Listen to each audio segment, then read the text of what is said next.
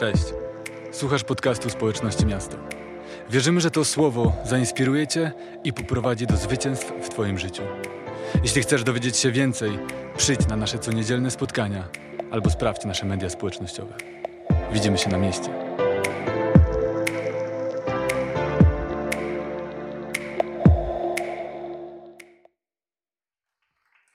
Dzień dobry, dzień dobry miasto. Dobrze, jesteśmy kolejny, w kolejna niedziela, kiedy możemy być razem. To jest wielkie święto i wielka radość. E, Jeśli nie ekscytujesz się tym, to przypomnij sobie, że jeszcze trzy tygodnie temu, miesiąc temu musiałeś siedzieć przed ekranem, nie mogłeś e, poczuć tej właśnie gorącej atmosfery, a teraz jesteśmy tutaj wszyscy razem. Chwała Bogu.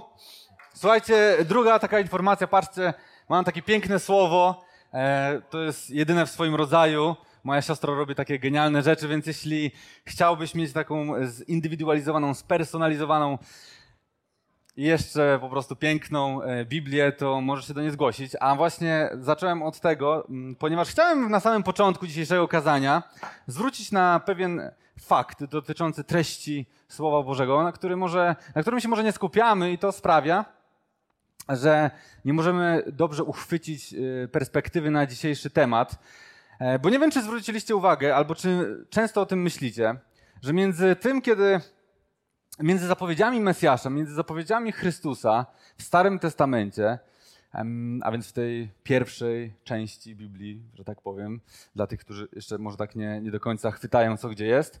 Więc te zapowiedzi, między tymi zapowiedziami, a tym spełnieniem, wypełnieniem tych proroctw w Nowym Testamencie są tysiące lat. Nie wiem, czy o tym często myślicie. To są tysiące lat. To nie jest wiecie, przeskoczenie między kilkoma rozdziałami, to nie jest parę lat, to nie jest młodość naszego życia albo początek naszego życia i koniec naszego życia, tylko to są tysiące lat. Kiedy czytamy sobie o Noem, czyli o pierwszym, o pierwszym, e, jednej z pierwszych postaci biblijnych i czytamy o tym, że on budował arkę. Nie wiem, czy myślałeś i czy wczytywałeś i wgryzałeś się w to, ile lat on budował tę budował arkę. Sześć miesięcy? Rok? 90. Tradycja żydowska mówi, że 120. Więc czy 90, czy 120, to zobaczcie, to nie jest przeskoczenie kilku stron e, w, w Biblii. Kiedy pomiędzy zapowiedzią potomstwa dla Abrahama i Sary, a tym, kiedy w końcu narodził się ten potomek, to jest 25 lat. Między snami Józefa, które mówiło o tym, że on stanie się przywódcą, liderem dla, dla swoich braci, a tym, kiedy właściwie to się stało, mija 20 lat. Symeon, który pojawia się w Ewangelii Łukasza i czeka, on dostał proroctwo swojego życia, że za jego życia przyjdzie i on ujrzy Zbawiciela dla Izraela. Czytamy, że on całe życie, już jako starzec spotkał em, Marię, Józefa wraz z, z małym Jezusem, a więc spotyka go dopiero u kresu swojego życia, a więc całe życie oczekiwał na Zbawiciela. Jezus czekał 30 lat na rozpoczęcie swojej misji. W ogóle to jest ciekawe, teolodzy często o tym myślą. Jeżeli Jezus, znaczy nie jeżeli, tylko na pewno był w pełni Bogiem, a Bóg jest wszechwiedzący, to czy Jezus wszystko wiedział? To znaczy, czy wiedział, jak na przykład działa telefon komórkowy albo samochód? A jeśli wiedział, to czemu nie powiedział? Okej, możemy powiedzieć, Jezus wiedział wszystko, co było potrzebne do zbawienia ludzkości, jako człowiek i w pełni, i w pełni człowiek i w pełni Bóg. Ale czy on wiedział to wszystko od urodzenia, czy wzrastał w tym poznaniu? Jeżeli wiedział od samego początku, a widzimy, że jako dziecko już mówi pewne znaczące rzeczy, to tym bardziej widzimy, że czekał 30 lat, żeby w końcu się ujawnić. 30 lat. Sama misja Jezusa to nie jest kilka, kilka stron, wiecie, jak czytamy sobie Ewangelię, którąś, to wydaje nam się, że to są no, dwa tygodnie może, taka wycieczka po, po Izraelu. Nie, to są trzy lata. Sam wybór apostołów to jest półtora roku. To jest proces, który trwał półtora roku. A więc widzimy, że wszystko, wszystko trwało. I wiecie, myślę sobie o tym, że jedno takie słowo, które wybrzmiewa mi z tego wszystkiego, co dzisiaj powiedziałem, to wytrwałość. I wytrwałość jest tematem dzisiejszego kazania. Wiecie, w życiu z Bogiem wszystko sprowadza się, albo wiele rzeczy, albo większość rzeczy sprowadza się do wytrwałości. I to niesamowicie jakby konfrontuje mnie, kiedy widzę, że nasza perspektywa wytrwałości, a to, co widzimy w Biblii, to są zupełnie dwie różne rzeczy. Czytamy o tysiącach lat oczekiwania. Czytamy o 120, 120 latach budowania arki. O 30 latach oczekiwania na spełnienie się obietnicy. To jest wytrwałość. I chciałbym, żeby to dzisiejsze kazanie pomogło wszystkim, którzy zmagają się z tematem wytrwałości. Czy jest ktoś taki tutaj? Okej. Okay. Myślę, że mało kto nie zmaga się z kwestią wytrwałości i chciałbym, żebyśmy zrozumieli dzięki temu przesłaniu, jak możemy oczekiwać Bożego działania i spełnienia obietnic w wytrwałości i cierpliwości, ok? I zaczniemy od historii, od historii Eliasza. Od historii El Eliasza. I jesteśmy sobie w miejscu, w którym w Izraelu panuje susza. I Bóg dał Eliaszowi słowo, że ta susza będzie trwała, ale skończy się, kiedy on da mu słowo i takie przesłanie z jego ust, że ta susza ma się skończyć. I kiedy Izrael czeka na, na, na deszcz, na, na zakończenie tego trudnego czasu, to czeka w tym momencie, w którym teraz będziemy czytali tę historię, czeka już ponad 3 lata. Czeka ponad 3 lata. Zatrzymajmy się na, na chwilę na, na tym miejscu. 3 lata. Jak długo czekasz ty na spełnienie swoich obietnic? Tydzień temu zacząłeś się modlić? Miesiąc temu? Sześć miesięcy? Może rok? Czy naprawdę czekasz długo? Bo wiecie, Eliasz czekał trzy lata, to znaczy, że cofnij się trzy lata wstecz. Gdzie byłeś? W sumie nawet nie miał jeszcze wtedy żony. Gdzie byłeś trzy lata temu? Prawdopodobnie większość w ogóle twoich pragnień już dawno zrealizowałeś, albo dużą część twoich wielkich marzeń już zrealizowałeś. Oczywiście pojawiły się nowe i teraz jesteś sfrustrowany nimi. Ale trzy lata to naprawdę bardzo długi czas w dzisiejszych czasach i, i w czasach, w których tak naprawdę my możemy polecieć, przenieść się na drugi koniec świata w ciągu 15 godzin? 15 godzin, jesteśmy na drugim końcu świata. Nam się wydaje, no to jest długi lot. To cofnij się 100, 200, 300, 500 lat temu i zastanów się, ile oni musieli podróżować na drugi koniec świata, czy w ogóle mogli. A więc jesteśmy w świecie, w którym możemy bardzo szybko do wziąć jakieś informacje, bardzo szybko możemy osiągnąć sukces pracy, możemy zmienić pracę, możemy zdobyć, zdobyć e, wiedzę, możemy wejść w jakieś nowe relacje, poznać nową kulturę. Wszystko możemy bardzo szybko uzyskać, bardzo szybko możemy się przemieszczać, zmieniać swoje życie w jednej chwili. I to sprawia, że nasza perspektywa często nie jest, nie jest właściwie dobra, jest, jest skażona takim pośpiechem i takim, taką potrzebą szybkiej gratyfikacji, e, szybkiego efektu. I chciałbym, że w pierwszej kolejności, jeśli zmagasz się z problemem wytrwałości, to chciałbym, żebyś w pierwszej kolejności zmienił swoją perspektywę. Żebyś spojrzał w biblijny sposób. Bóg nas uczy, że naprawdę wytrwałość to jest coś więcej niż czekanie tydzień na to, żeby z nieba spadł jakiś, jakaś rzecz, na którą czekasz już tak długo, tydzień. Więc zmieńmy swoją perspektywę, bo czasami może być tak, że zbyt szybko oczekujemy efektów. Zbyt szybko chcemy, żeby coś się zmieniło, żeby Bóg zaczął działać. A więc pierwsza rzecz to zmień swoją perspektywę i postrzeganie czasu, ponieważ Bóg patrzy na czas zupełnie inaczej niż my. My patrzymy z punktu widzenia teraz i tego, co było przeszłe. Ale kiedy Bóg patrzy na czas, On patrzy z lotu ptaka. On widzi to, co było wcześniej, on widzi to, co jest teraz i widzi to, co będzie w przyszłości. Dla niego postrzeganie czasu jest zupełnie inne, więc chciałbym, żebyś spróbował spojrzeć w biblijny sposób na czas, a pomoże ci w tym studiowanie właśnie tych historii, o których mówiłem. Studiowanie 120 lat budowania arki, 30 lat oczekiwania na to, aż Jezus w końcu będzie mógł rozpocząć swoją służbę. Trzech lat, kiedy Eliasz czekał na to, żeby mógł zakończyć suszę w Izraelu i tak dalej, i tak dalej. I Eliasz dostaje e, obietnicę pośród tej suszy, pośród tego kryzysu, który panował w Izraelu. I układ był taki, że Bóg w pewnym momencie wzywa go, żeby on zrobił konkretne rzeczy, które mają go prowadzić do tego miejsca, aż w końcu on wypowie te słowa i deszcz, deszcz, deszcz spadnie.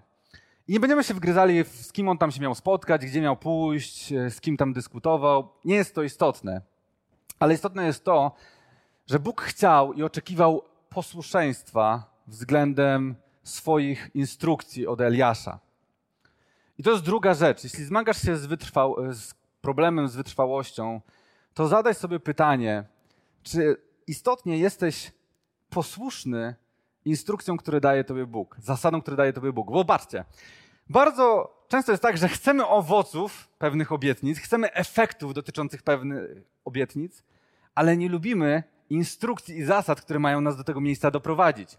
Chcesz mieć owoce i obie spełnione obietnice dotyczące Twoich relacji, ale nie chcesz Bożych standardów, które mają Cię do tego miejsca doprowadzić. Chcesz mieć błogosławione, obfite życie w kwestii materialnej, finansowej, ale nie chcesz być posłuszny podstawowym zasadom, które Bóg nam daje w swoim słowie, do tego, aby zarządzać właściwie naszymi pieniędzmi. Chcesz być w dobrej formie, chcesz wyglądać tak, jak należy, ale nie chce ci się codziennie albo co drugi dzień trenować albo dobrze odżywiać. Więc chcemy mieć owoce, ale nie chcemy mieć tego posłuszeństwa względem instrukcji, wskazówek, które nas mają prowadzić do tego miejsca. A więc druga rzecz, jeśli zmagasz się z problemem z wytrwałością, to zastanów się, czy jesteś posłuszny instrukcjom, zasadom, które Bóg Tobie daje i którymi chce pomóc Ci dojść do tego miejsca spełnionej obietnicy.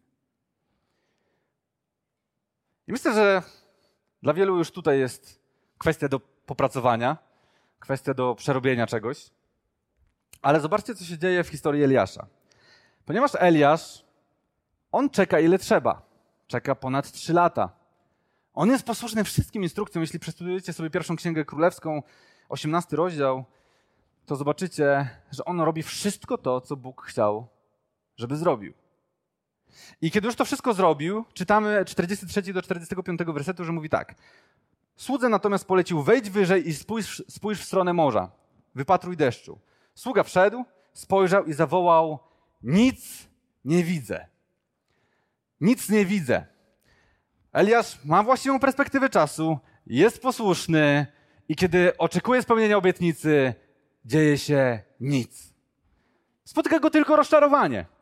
I teraz, czy nie miałeś takiej sytuacji w swoim życiu? Wyczekiwałeś już dosyć długo, może czekasz 10 lat na spełnienie jakiejś obietnicy. Jesteś posłuszny Bożym instrukcjom, Bożym zasadom. Słuchasz Jego głosu, słuchasz ludzi, Bożych ludzi, którzy są wokół Ciebie i idziesz tą drogą, którą jesteś na 100% przekonany, że jest Bożą drogą. Nie ma żadnych podstaw, żeby to kwestionować. Ale kiedy czekasz na spełnienie obietnicy, to jedyne, co się dzieje, to nic. I spotyka cię rozczarowanie. Myślę, że niektórzy z nas mieli taką sytuację. Ale co jest niezwykłe w Eliaszu, to to, że kiedy nic się nie wydarzyło, pomimo tego, że był posłuszny, miał właściwą perspektywę czasu, to on powiedział do swojego sługi takie słowa: Powtórz to siedem razy. Powtórz to siedem razy. Za siódmym razem sługa doniósł: Widzę, chmurka mała jak ludzka dłoń podnosi się z morza. Ruszaj zatem, rozkazał mu Eliasz, i czytamy, że niebo pociemniało od chmur, zerwał się wiatr i spadł ulewny deszcz. Ilu z nas, kiedy spotyka nas rozczarowanie, pomimo tego, że jesteśmy posłuszni Bożym instrukcjom, pomimo tego, że już czekamy, wydaje się, że długo, wycofuje się, ale Eliasz pokazuje nam, że to nie chodzi o to, żeby wycofać się, ale on mówi, powtórz to siedem razy, nie raz, nie dwa, nie trzy, ale on za każdym razem mówi do swojego sługi, wróć tam, wróć tam i wyczekuj spełnionej obietnicy. Wiecie, wytrwałość nie polega jedynie na czekaniu na Boże działanie, ale na powracaniu do Boga za każdym razem. Raz, drugi, trzeci i kolejny i kolejny. Ilu z nas poddało się po drugim razie? Po trzecim razie? A może próbowałeś cztery razy? Ale Eliasz pokazuje nam, że może być i cztery, i pięć. Jak on się musiał czuć, kiedy, kiedy za piątym razem wrócił sługa i powiedział, nic nie widać? Za szóstym razem? Ale on cały czas mówił, wróć tam, wróć tam i jeszcze raz wróć tam. Dlatego, że wytrwałość to nie jest tylko czekanie, ale to jest powracanie do Boga z tą obietnicą. Powracanie do Boga z tą nadzieją, że Bóg jest tym, który ma moc, aby to spełnić. Że Bóg nie zawodzi, kiedy coś obiecał. Że On nie odwołuje swojego słowa, bo nie jest jak człowiek, jak czytamy w Bożym Słowie. A więc powracanie za każdym razem. Wiecie, kiedy Bóg mówi czasem do nas, że jeszcze nie, jeszcze nie, i mówi to raz, drugi, trzeci, czwarty, to On chce kształtować w nas charakter. Chce kształtować w nas charakter, bo kiedy w naszym życiu pojawia się przestrzeń, przestrzeń i potrzeba wytrwałości, to pojawia się również szansa na to, abyśmy mogli uzależnić swoje życie od Boga. To jest szansa dla ciebie. Szansa, żebyś mógł powiedzieć: Boże, jestem zależny od ciebie.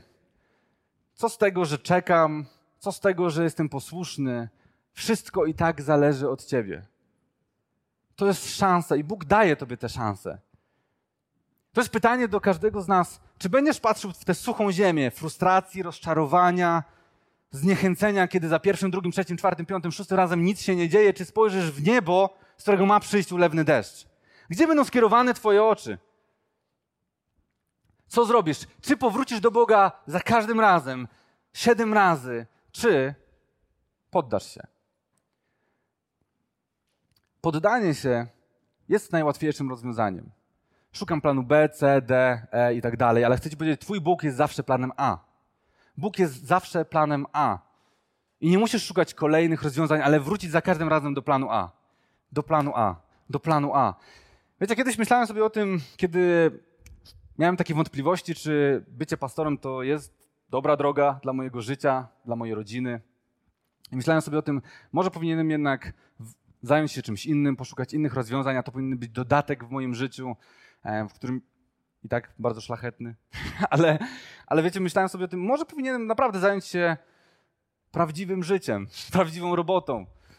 I wtedy Bóg przyszedł do mnie z takim objawieniem, że jeśli bym zrezygnował z tego, jeśli bym powiedział, zajmę się czymś innym, to do końca życia zadawałbym sobie to pytanie, czy nie byłem o ten jeden raz, o ten jeden tydzień od spełnionych obietnic do, dla, dotyczących mojego życia? Czy nie byłem o jedno nabożeństwo od spełnionej obietnicy? Czy nie byłem o jeden miesiąc, a może nawet jeden rok od tego momentu, kiedy obietnice dla tej społeczności, dla ludzi w tej społeczności, dla mojego życia nie byłyby, speł, nie byłyby spełnione? I dlatego właśnie postanowiłem, nie mogę zrezygnować. Po prostu nigdy nie mogę zrezygnować, dlatego że kiedykolwiek bym zrezygnował, na którymkolwiek etapie, zawsze zastanawiałbym się, czy to nie, nie był ten, o ten jeden raz. O ten jeden raz, kiedy byłem już u spełnienia obietnic.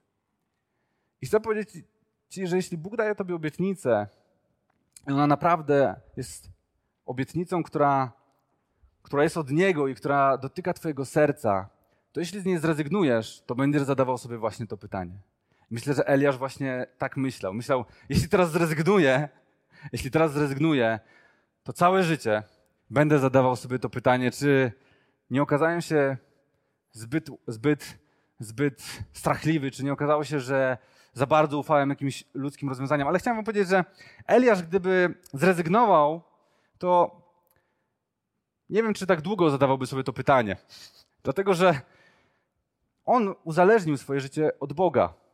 Dosłownie. Dlatego, że to był czas, kiedy Ahab, król Ahab, król, e, który panował w tamtym czasie ra, razem z Izabel, oni wybijali proroków Pana. Właściwie wszyscy prorocy Pana Boży prorocy musieli być w ukryciu. Jeśli nie udało im się ukryć, to byli już dawno zabici. Achab, y, Eliasz, kiedy ujawnia się, tak naprawdę stawia na szali swoje życie. On uzależnia się od Boga, mówi: Boże, będę wracał do Ciebie za każdym razem, bo Ty jesteś tym, od którego wszystko zależy.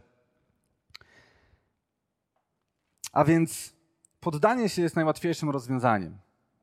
Ale poddanie się nie jest charakterem, który Bóg, którym Bóg chce cię obdarować. Bóg chce kształtować w tobie charakter.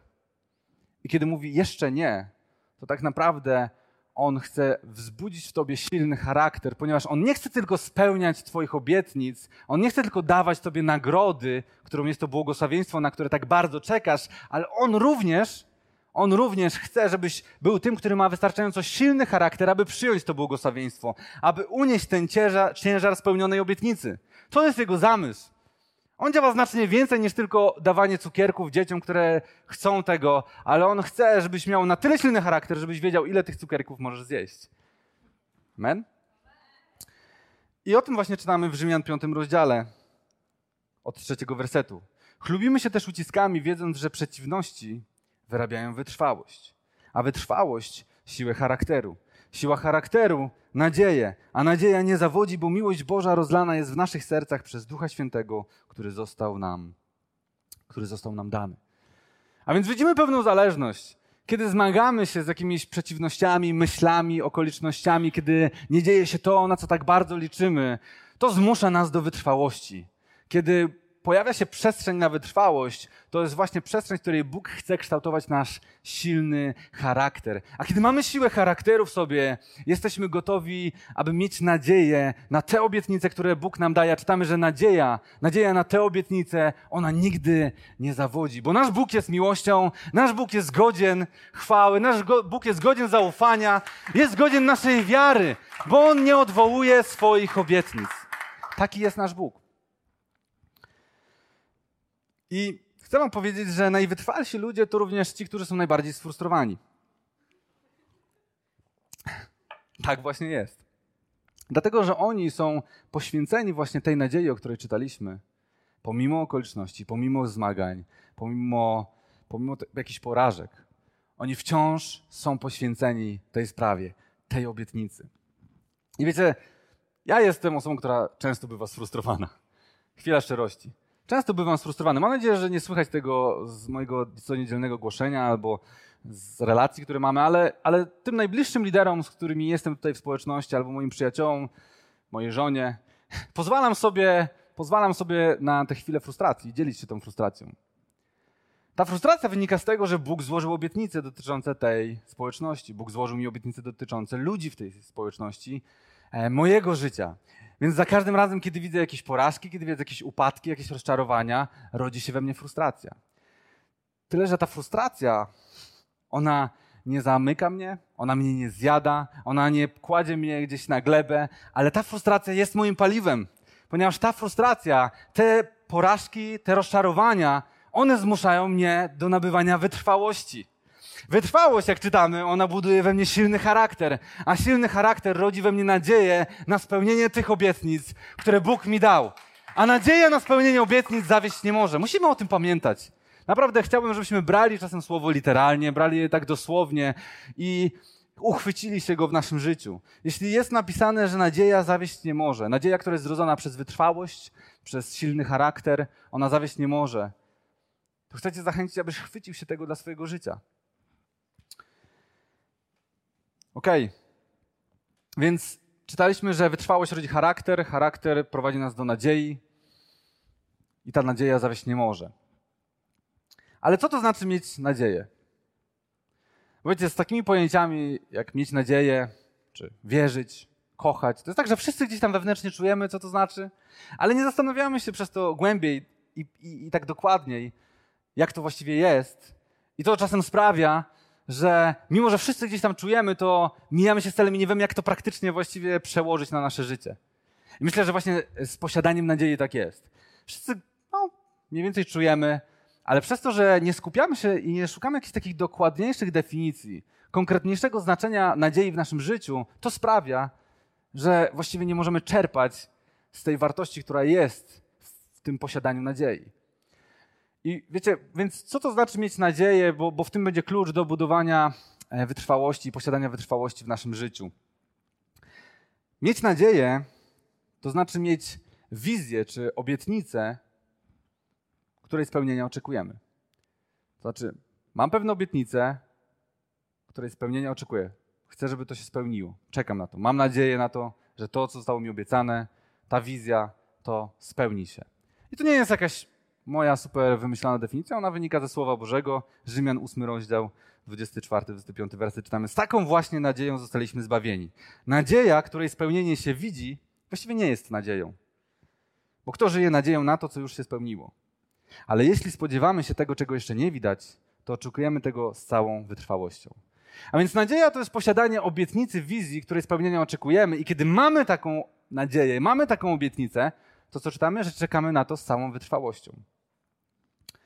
I kiedy, w ogóle to jest bardzo ciekawe, bo kiedy połączymy sobie objawienie z ósmego rozdziału Rzymian z tym, co czytaliśmy w piątym rozdziale, to powstaje bardzo ciekawa rzecz. Ponieważ czytamy o tym, że kiedy mamy nadzieję, a więc mamy pewną wizję obietnic, które mają się spełnić, to czekamy na to z całą wytrwałością. A w piątym rozdziale Rzymian czytamy, że kiedy mamy wytrwałość, to mamy silny charakter. A silny charakter rodzi co? Nadzieję. I potem idziemy do ósmego, a kiedy mamy nadzieję, to co się dzieje? Mamy wytrwałość, ponieważ czekamy na to z całą wytrwałością. I to jest w ogóle niezwykłe koło, taka pętla, e, którego objawienie właściwie zmieniło moje życie, bo zrozumiałem, że wytrwałość, z którą się zmagam i z brakiem wytrwałości, z którym się zmagam, nie, jakby rozwiązanie tego problemu nie wynika z tego, że będę jakoś bardzo się skupiał na tym, że teraz chcę jakoś przetrzymać, wytrzymać, e, jeszcze bardziej oczekiwać jeszcze więcej cierpliwości, ale muszę skupić się jeszcze bardziej na obietnicach, a więc na nadziei. Dlatego, że ten krąg zaczyna się od nadziei. Kiedy mamy nadzieję, czekamy na to z całą wytrwałością.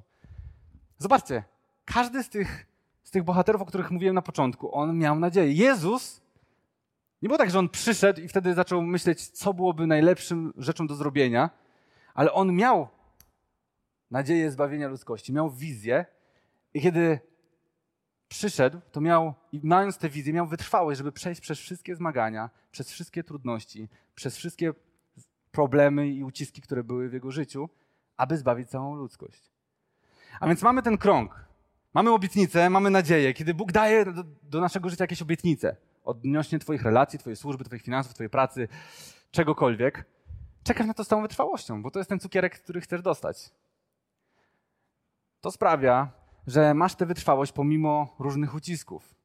Bo cały czas na końcu jest ta nadzieja, bo cały czas widzisz tę nadzieję. Kiedy masz wytrwałość, żeby to przetrzymać, rodzi się w tobie silny charakter przez te uciski, przez te zmagania, które wytrzymujesz. A silny charakter sprawia, że możesz sięgnąć po spełnione obietnice. Ale co więcej, kiedy te obietnice będą spełnione, to to sprawia, że Twoja wiara wzrasta, Twoje przekonanie wzrasta, więc Bóg co robi? Poszerza Twoje obietnice, poszerza twoje, Twoją wizję, poszerza Twoją nadzieję, więc marzysz o kolejnych rzeczach, a to sprawia, że co? Że znowu masz wytrwałość. Kiedy masz wytrwałość, to pomimo ucisków wytrzymasz e, oczekiwanie na spełnienie tej obietnicy i to sprawia, że masz coraz silniejszy charakter. Kiedy masz coraz silniejszy charakter, znowu masz nadzieję na to, że Bóg zrobi jeszcze większe rzeczy, jeszcze więcej objawienia, jeszcze piękniejsze sprawy, które On może przemienić na swoją chwałę w Twoim życiu. To sprawia, że nieustannie widzisz, że co? Że jest więcej. Uuu. Że jest więcej.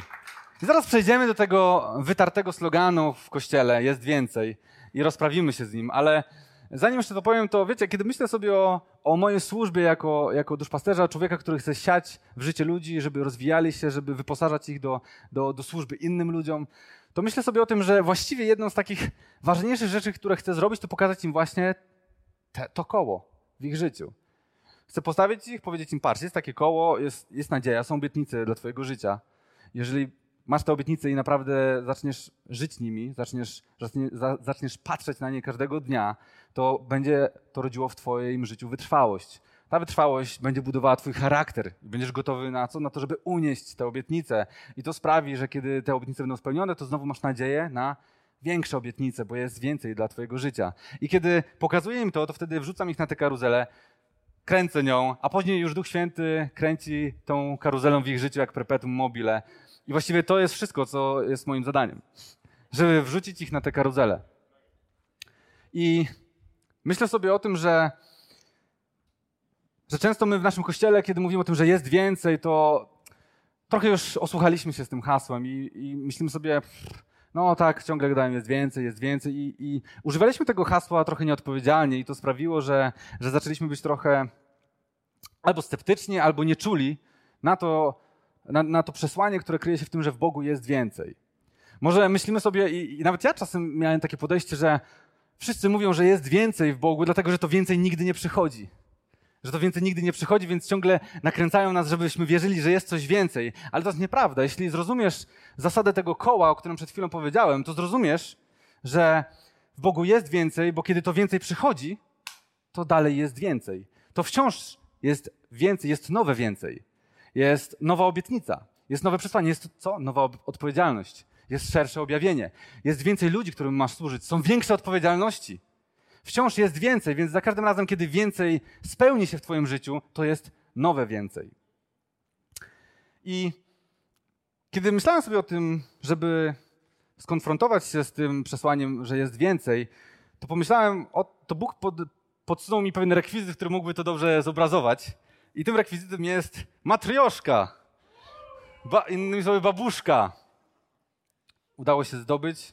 Dziękuję Gosia za to, że przyniosłaś. I babuszka doskonale pokazuje, czym jest hasło jest więcej. Ponieważ otwierasz babuszkę w swoim życiu i co? Jest więcej. Później znowu otwierasz babuszkę i jest więcej. Później otwierasz babuszkę i znowu jest więcej. I otwierasz babuszkę i jest więcej, jest więcej i jest więcej.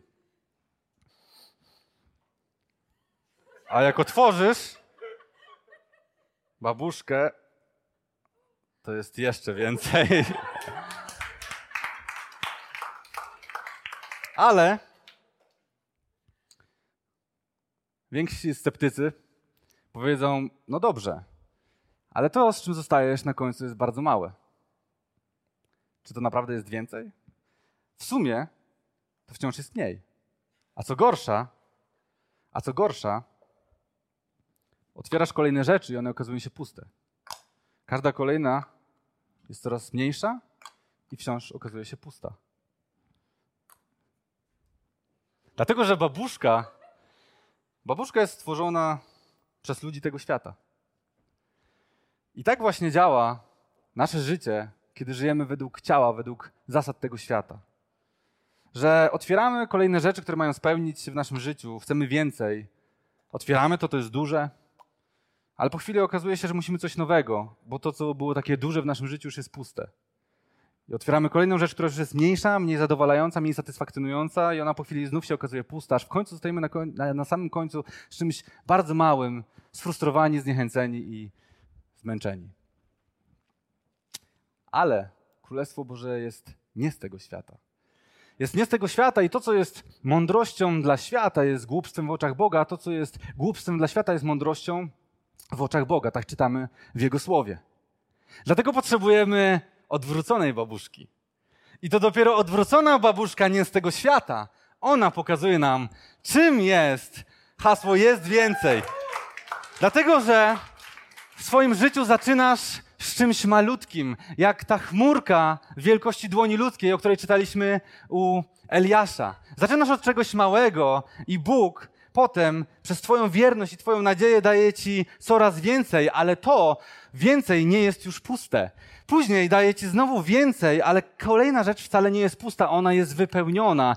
Dlatego, że kiedy jest więcej w Bożym Królestwie, jest również głębiej. Kiedy jest więcej w Bożym Królestwie, to jest również głębiej. Jest więcej, jest głębiej, jest więcej jest głębiej. Dlatego, że kiedy Bóg daje ci więcej, On kształtuje twój charakter, aby było również głębiej. Dlatego przestańmy bać się hasła jest więcej, bo jeśli naprawdę zrozumiemy, co ono oznacza, to zrozumiemy, że jest również głębiej. Amen? Amen. Amen. A więc potrzebujemy mieć nadzieję, czyli potrzebujemy mieć wizję w naszym życiu na to, co Bóg może zrobić. Na to, co Bóg może zrobić e, w naszym życiu i musimy oczekiwać, oczekiwać, że Bóg będzie dawał nam tę wizję. I rozprawiłem się już z hasłem Jest więcej, które stało się wytartym sloganem, więc chciałbym się rozprawić jeszcze z jednym pojęciem, które często drażni nas już po jakimś czasie w kościele, bo często o tym się mówi, a więc słowo wizja ponieważ my mówimy, mamy wizję. Kościoły mają wizję. Ja mam wizję, moje życie ma wizję, wszyscy mają wizję. I o co chodzi z tymi wizjami? Bo ja nie wiem, nigdy nie, nikt, Bóg mi nie powiedział jakiejś wizji i może jesteś sfrustrowany. I znowu myślę sobie o tym, że zbyt lekko używaliśmy tego słowa w Kościele i zbyt często używaliśmy tego słowa, ale za każdym razem, kiedy w społeczności miasto mówimy o wizji, to nie mówimy o jakimś pustym szyldzie, który ma być związany z naszym marketingiem i reklamą, ale mówimy z nadziei, o, o nadziei, którą Bóg dał nam dotyczącą tego kościoła. Bo jeśli jesteś zmęczony mówieniem o wizji, to jesteś zmęczony również mówieniem o nadziei. Bo czym jest wizja? Znowu zadajmy sobie proste pytanie. Dla mnie wizja to po prostu wiara plus nadzieja. Wiara plus nadzieja. W Hebrajczyków 11 rozdziale czytamy o tym, że wiara jest pewnością i przekonaniem o prawdziwości tego wszystkiego, co jest treścią nadziei. A więc mamy nadzieję, która jest jakąś formą, jest jakąś obietnicą, którą Bóg nam daje, a wiara jest przekonaniem o tym, że Bóg może to zrobić, że Bóg ma moc, aby spełnić te obietnice. Więc wizja jest niczym innym jak Twoją wiarą i nadzieją połączonymi razem w praktykę Twojego życia. To jest wizja. Więc wizja jest naszą wiarą i nadzieją w to, że Bóg ma dobre rzeczy dla nas, że Bóg ma spełnione obietnice w naszym życiu. I dlatego tak często pytam Was po prostu, czy masz wizję w swoim życiu? Czy masz wizję dla swojego życia, dla swojego biznesu, dla swojej relacji? Nie dlatego, że chcę skoachować cię i chcę używać jakiegoś takiego e, coachingowego języka, ale dlatego, że chcę zadać ci proste pytanie. Czy masz jakieś obietnice, które Bóg tobie dał i czy wierzysz w to, że On może je spełnić? Czy twoje życie jest świadome celu, czy twoje życie jest po prostu błądzeniem we mgle? Dlatego, że każdy z bohaterów biblijnych miał pewną wizję. Miał nadzieję na to, że Bóg coś zrobi w, jej, w życiu jego, w historii jego narodu, jego, jego przyjaciół, jego ludzi wokół, jego, wokół niego, jego rodziny. I miał wiarę, że Bóg ma moc, aby spełnić to. A więc potrzebujemy wizji w naszym życiu. Potrzebujemy wizji w naszym życiu, dlatego że wizja jest związana z nadzieją. A nadzieja co sprawia? Ona rodzi w nas wytrwałość. A co robi wytrwałość? Kształtuje nasz charakter. A nasz charakter rodzi w nas kolejne nadzieje, które zawieść nie mogą. Takie jest Boże prawo i Boże zasady. Dlatego za chwilę będziemy się modlić, ale chciałbym podsumować, co dzisiaj zostało powiedziane, żeby nie, nie umknęło ci coś ważnego. Więc jeśli nie notowałeś, jeśli nie, nie zapisywałeś sobie ważnych rzeczy z tego kazania, to przynajmniej postaraj się zapisać albo zapamiętać to, co teraz powiem. Po pierwsze, wytrwałość to nie tylko oczekiwanie na Boże działanie, ale to powracanie do Boga za każdym razem. Po drugie, kiedy w naszym życiu powstaje potrzeba wytrwałości, pojawia się również przestrzeń do całkowitego uzależnienia się od naszego Boga. Trzecia rzecz. Wytrwałość rodzi siłę charakteru, którą Bóg chce Ciebie obdarować. Czwarta rzecz. Dzięki wytrwałości i sile charakteru mamy nadzieję, czyli wizję spełnionych Bożych obietnic w Twoim życiu. I piąta rzecz. Wytrwałość sprawia, że wraz z tym, że jest więcej, jest również głębiej. Zasada odwróconej babuszki. W księdze Habakuka w drugim rozdziale, drugi, trzeci werset czytamy przesłanie, z którym chciałbym zostawić nas dzisiaj. Czytamy takie słowa i Pan odpowiedział mi tymi słowy. Zapisz to widzenie wyraźnie na tablicach, tak by ten, kto czyta, mógł to czynić bez trudu gdyż widzenie wciąż czeka na czas oznaczony, lecz wypełni się przy końcu, nie zawiedzie. Choćby się spóźniało, nie przestawaj czekać, gdyż spełni się na pewno i niezwłocznie. Na pewno i niezwłocznie. I pierwsza rzecz, którą Bóg złożył mi na sercu, to to, że kiedy zawołasz do Boga o, wiz o wizję, On ci odpowie. Pan odpowiedział tymi słowy. Więc pytanie brzmi, czy prosiłeś Boga o wizję dla Twojego życia? Czy prosiłeś o obietnicę? Wiesz, jeśli nie, nie prosiłeś Go nigdy i nie masz wizji w swoim życiu, nie masz obietnic od Boga dotyczących Twojego życia, to nie będziesz miał nadziei. Jak nie będziesz miał nadziei, nie będziesz miał wytrwałości i wtedy nie będziesz miał siły charakteru, a wtedy znowu nie będziesz miał nadziei.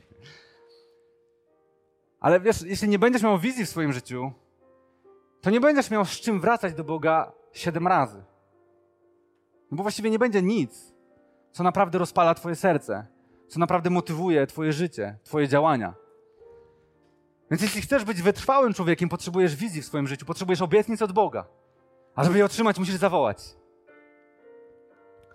Więc zadaj sobie to pytanie, czy masz wizję, a jak nie masz, to zawołaj do Boga. Za chwilę będziemy to robić. Będziemy wołać do Boga o wizję. I druga rzecz. Każdy z nas na coś czeka w swoim życiu. I ja naprawdę nie wiem, z czym ty się zmagasz. Nie wiem, gdzie tobie brakuje wytrwałości. Nie wiem, czy czekasz na jakąś relację, czekasz na jakieś zmiany w twoim życiu, w twoim charakterze, może w pracy, w rodzinie. Nie mam pojęcia. Ja nie jestem rozwiązaniem, nie mam odpowiedzi dla twojego życia. I myślę, że Bóg nie postawił mnie tutaj właśnie po to, żeby dać sobie jakąś odpowiedź konkretnie na Twoje życie, bo nie ja jestem odpowiedzią, ale On jest odpowiedzią. Ale myślę, że Bóg postawił mnie tutaj, żeby dać Tobie jedno przesłanie, które jest właśnie w trzecim wersecie drugiego rozdziału Habakuka.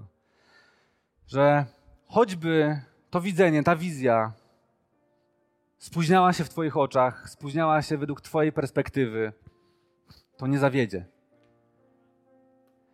I to, co Bóg mówi do, w, tym, w tej księdze, nie przestawaj czekać. To jest to, z czym chcę Ciebie zostawić. Czegokolwiek dotyczy Twoje zmaganie, Twoje oczekiwanie, to nie przestawaj czekać, ponieważ kiedy Bóg daje obietnicę, to na pewno ją spełni. To na pewno da Tobie tę odpowiedź. Jeśli tylko masz w swoim życiu nadzieję, to ona nie może zawieść, bo nasz Bóg jest miłością. Nasz Bóg rozdał tę miłość w naszych sercach przez Ducha Świętego. Jeśli brak Ci Ducha Świętego, poproś o Niego, ale On przyjdzie. Dlatego nie przestawaj czekać. To jest przesłanie, z którym chcę Ciebie zatrzymać. W Twoich relacjach, w Twoim życiu osobistym, w Twojej pracy, w Twojej wierze, w Twojej służbie. Nie przestawaj czekać.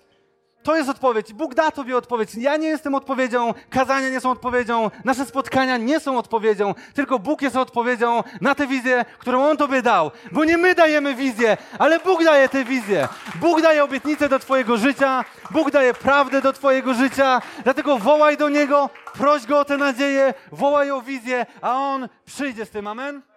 Amen.